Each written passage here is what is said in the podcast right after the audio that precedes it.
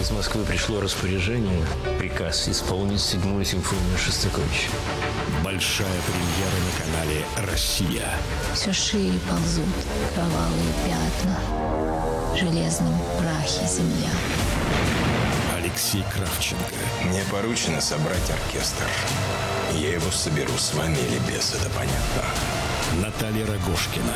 Люди устали. Издергались. Чем больше хаоса вокруг, тем больше должно быть порядка здесь.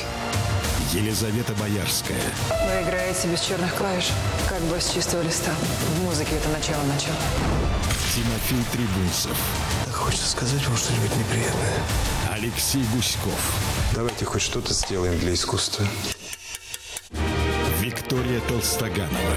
Все твердят о подвиге ленинградцев, но правды положения дел не знает никто. Передаю вам лично в руки, как обещал.